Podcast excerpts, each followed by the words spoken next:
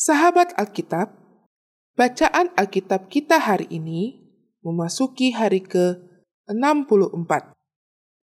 Bacaan pertama terambil dari 1 Tesalonika pasal 2 ayat 17 sampai dengan 1 Tesalonika pasal 3 ayat 13.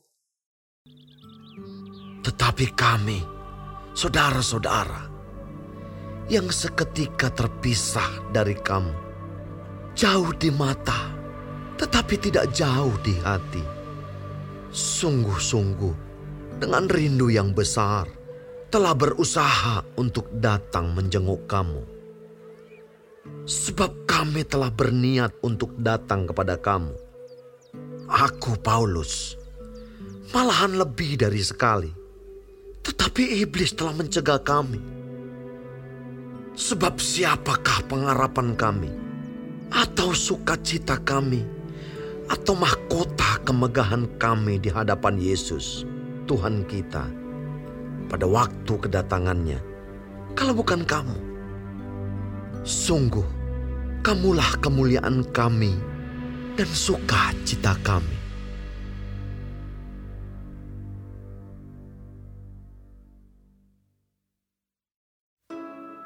Kami tidak dapat tahan lagi. Karena itu kami mengambil keputusan untuk tinggal seorang diri di Athena. Lalu kami mengirim Timotius, saudara yang bekerja dengan kami untuk Allah dalam pemberitaan Injil Kristus, untuk menguatkan hatimu dan menasihatkan kamu tentang imanmu supaya jangan ada orang yang goyang imannya karena kesusahan-kesusahan ini. Kamu sendiri tahu bahwa kita ditentukan untuk itu. Sebab juga waktu kami bersama-sama dengan kamu, telah kami katakan kepada kamu bahwa kita akan mengalami kesusahan. Dan hal itu, seperti kamu tahu, telah terjadi. Itulah sebabnya, maka aku, karena tidak dapat tahan lagi, telah mengirim dia, supaya aku tahu tentang imanmu. Karena aku khawatir kalau-kalau kamu telah dicobai oleh si penggoda. Dan kalau-kalau usaha kami menjadi sia-sia.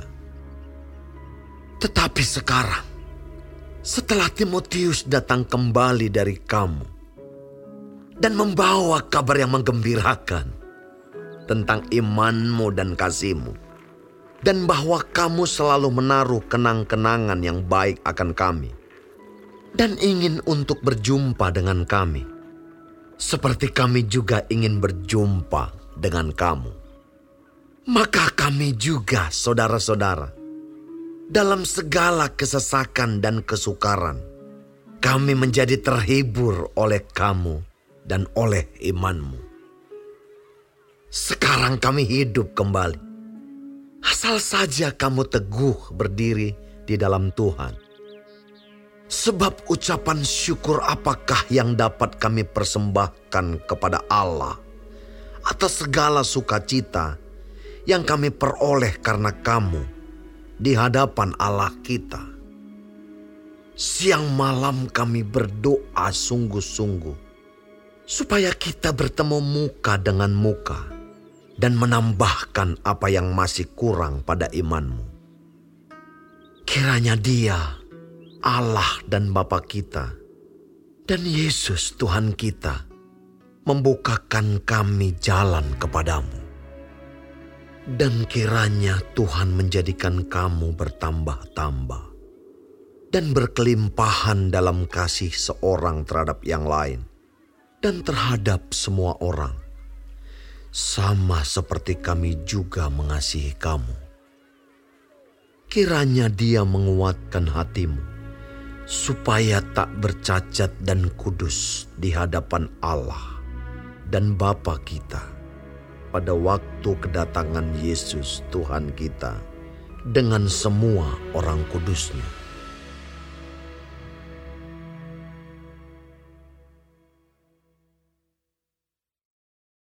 Bacaan kedua terambil dari Yesaya pasal 17 sampai dengan Yesaya pasal 19. Ucapan ilahi terhadap Damsyik. Sesungguhnya Damsyik tidak akan tetap sebagai kota. Nanti menjadi suatu timbunan reruntuhan. Kampung-kampungnya akan ditinggalkan selama-lamanya dan menjadi tempat bagi kawanan-kawanan ternak yang berbaring dengan tidak diganggu oleh siapa pun. Kubu-kubu akan hilang dari Efraim, dan kuasa kerajaan akan lenyap dari Damsyik. Juga sisa-sisa Aram, semuanya akan lenyap sama seperti kemuliaan orang Israel. Demikianlah firman Tuhan semesta alam. Maka pada waktu itu kemuliaan Yakub akan berkurang dan kemakmurannya akan susut. Keadaannya seperti gandum yang digenggam orang untuk dituai dan tangannya memetik bulir-bulir atau seperti bulir-bulir yang dipungut orang di lembah orang Refaim. Daripadanya akan tertinggal sisa untuk pemetikan susulan, seperti pada waktu orang menjolok buah zaitun tertinggal satu dua di sebelah pucuknya dan beberapa di dahan-dahannya. Demikianlah firman Tuhan Allah Israel. Pada waktu itu, manusia akan memandang kepada Dia yang menjadikannya dan matanya akan melihat kepada Yang Maha Kudus, Allah Israel. Ia tidak akan memandang kepada mesbah-mesbah buatan tangannya sendiri, dan tidak akan melihat kepada yang dikerjakan oleh tangannya, yakni tiang-tiang berhala dan pedupaan-pedupaan pada waktu itu, kota-kotamu akan ditinggalkan seperti kota-kota orang Hewi dan orang Amori yang mereka tinggalkan karena orang Israel, sehingga menjadi sunyi sepi. Sebab itu, sekalipun engkau membuat taman yang permai, dan menanaminya dengan cangkokan luar negeri. Sekalipun pada hari menanamnya, engkau membuatnya tumbuh subur, dan pada pagi mencangkokannya, engkau membuatnya berbunga. Namun panen akan segera lenyap pada hari kesakitan dan hari penderitaan yang sangat payah. Wahai, ributnya banyak bangsa-bangsa. Mereka ribut seperti ombak laut menderu. Gaduhnya suku-suku bangsa. Mereka gaduh seperti gaduhnya air yang hebat suku-suku bangsa gaduh, seperti gaduhnya air yang besar. Tetapi Tuhan menghardiknya, sehingga mereka lari jauh-jauh. Terburu-buru seperti sekam di tempat penumbukan dihembus angin, dan seperti dedak ditiup puting beliung. Menjelang waktu senja, sesungguhnya ada kedahsyatan. Sebelum hari pagi, mereka sudah tidak ada lagi. Itulah bagian orang-orang yang merampoki kita, dan itulah yang ditentukan bagi orang-orang yang merampasi kita.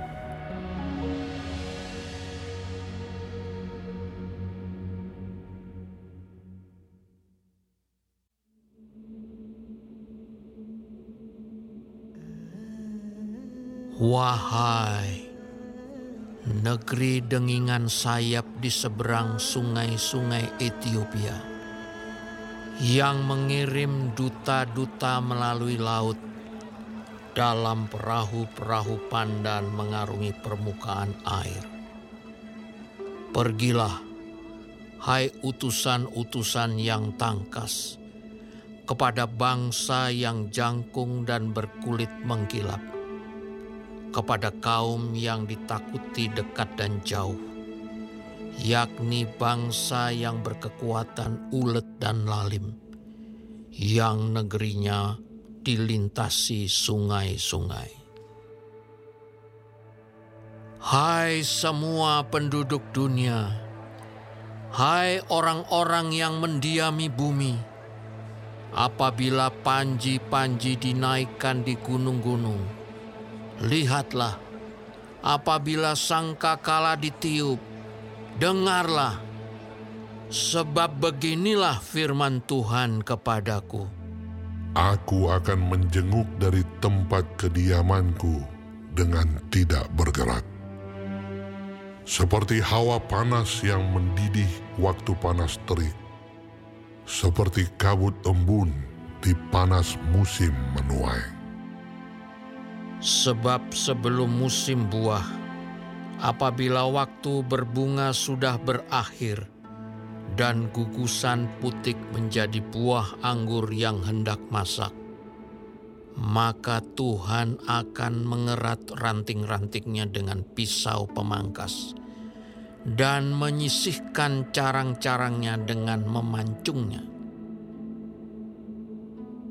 Semuanya itu akan ditinggalkan bertumpuk-tumpuk bagi burung-burung buas di pegunungan dan bagi binatang-binatang di hutan.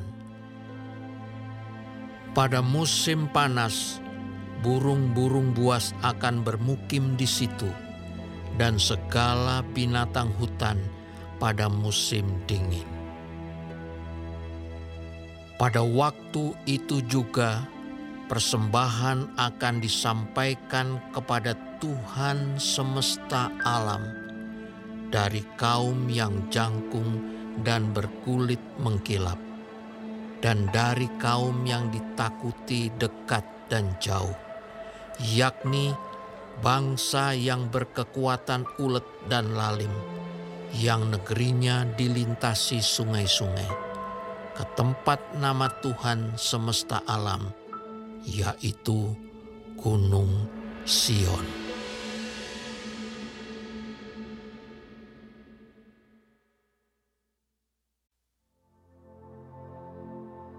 Ucapan ilahi terhadap Mesir. Lihat, Tuhan mengendarai awan yang cepat dan datang ke Mesir. Maka berhala-berhala Mesir gemetar di hadapannya dan hati orang Mesir merana hancur dalam diri mereka. Aku akan menggerakkan orang Mesir melawan orang Mesir, supaya mereka berperang. Setiap orang melawan saudaranya, dan setiap orang melawan temannya. Kota melawan kota, kerajaan melawan kerajaan semangat orang Mesir menjadi hilang, dan rancangannya akan kukacaukan. Maka mereka akan meminta petunjuk kepada berhala-berhala dan kepada tukang-tukang jambi, kepada arwah dan kepada roh-roh peramal. Aku akan menyerahkan orang Mesir ke dalam tangan seorang tuan yang kejam, dan seorang raja yang bengis akan memerintah mereka. Demikianlah firman Tuhan, Tuhan semesta alam. Air dari sungai Nil akan habis, dan sungai itu akan menjadi tohor dan kering, sehingga terusan-terusan akan berbau busuk, dan anak-anak sungai Nil akan menjadi dangkal dan tohor. Gelagah dan teberau akan mati rebah. Rumput di tepi sungai Nil dan seluruh tanah persemaian pada sungai Nil akan menjadi kering ditiup angin dan tidak ada lagi. Para nelayan akan mengaduh dan berkabung, yaitu semua orang yang memancing di sungai Nil. Semua orang yang menjala di situ akan merana juga orang-orang yang mengolah lenan akan mendapat malu. Demikian juga tukang-tukang tenun kain putih. Mereka yang menenun akan remuk hatinya. Segala pekerja upahan akan bersedih hati. Para pembesar Zoan adalah orang-orang bodoh belaka para penasihat Firaun yang paling bijaksana memberi nasihat yang dungu.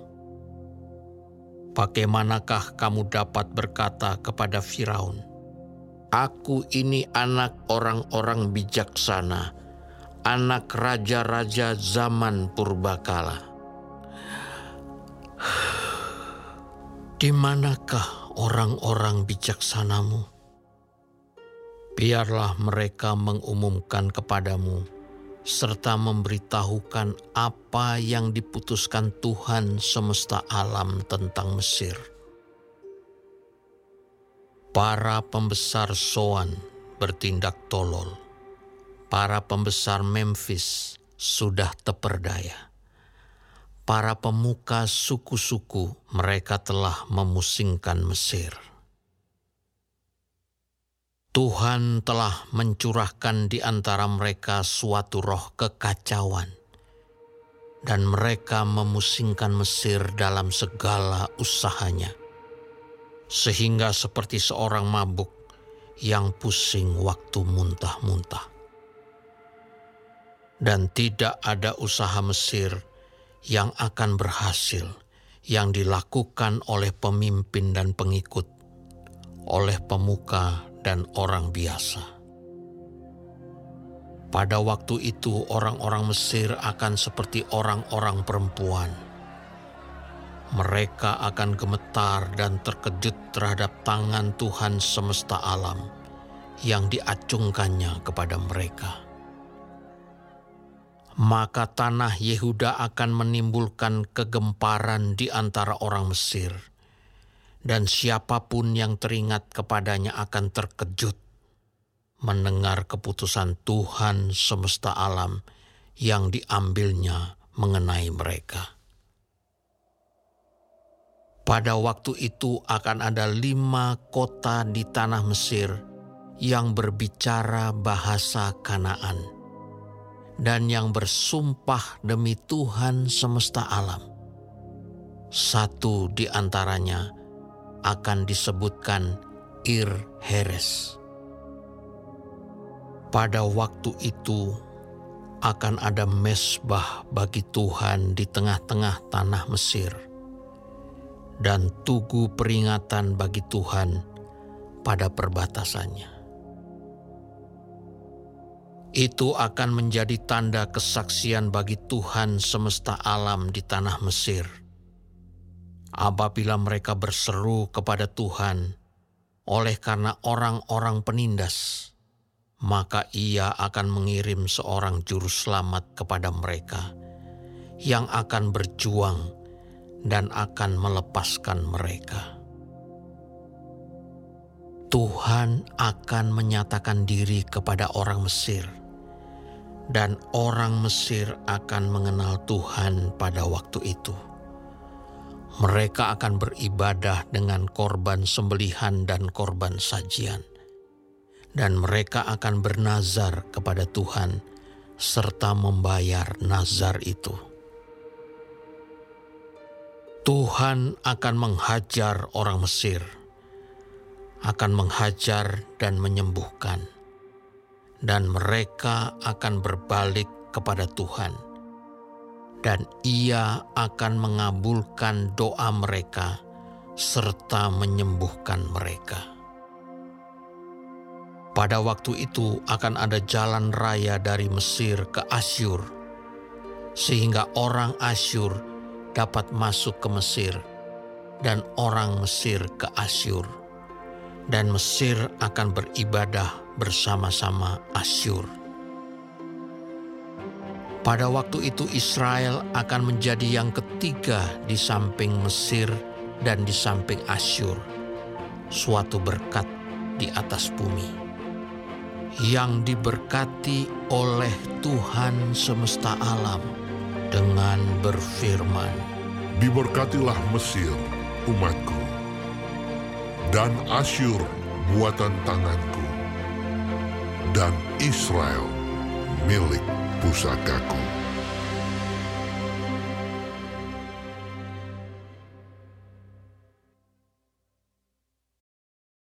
Bacaan ketiga terambil dari Mazmur pasal 114. Pada waktu Israel keluar dari Mesir. Kaum keturunan Yakub dari bangsa yang asing bahasanya. Maka Yehuda menjadi tempat kudusnya. Israel wilayah kekuasaannya. Laut melihatnya, lalu melarikan diri. Sungai Yordan berbalik ke hulu. Gunung-gunung melompat-lompat seperti domba jantan, dan bukit-bukit seperti anak domba.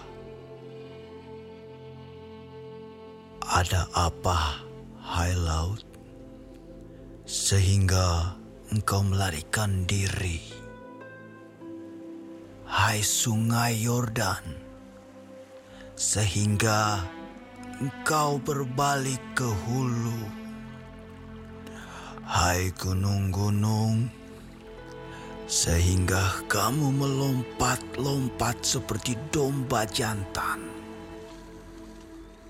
Hai bukit-bukit, sehingga kamu seperti anak domba. Gemetarlah, hai bumi di hadapan Tuhan, di hadapan Allah Yakub yang mengubah gunung batu menjadi kolam air dan batu yang keras menjadi mata air.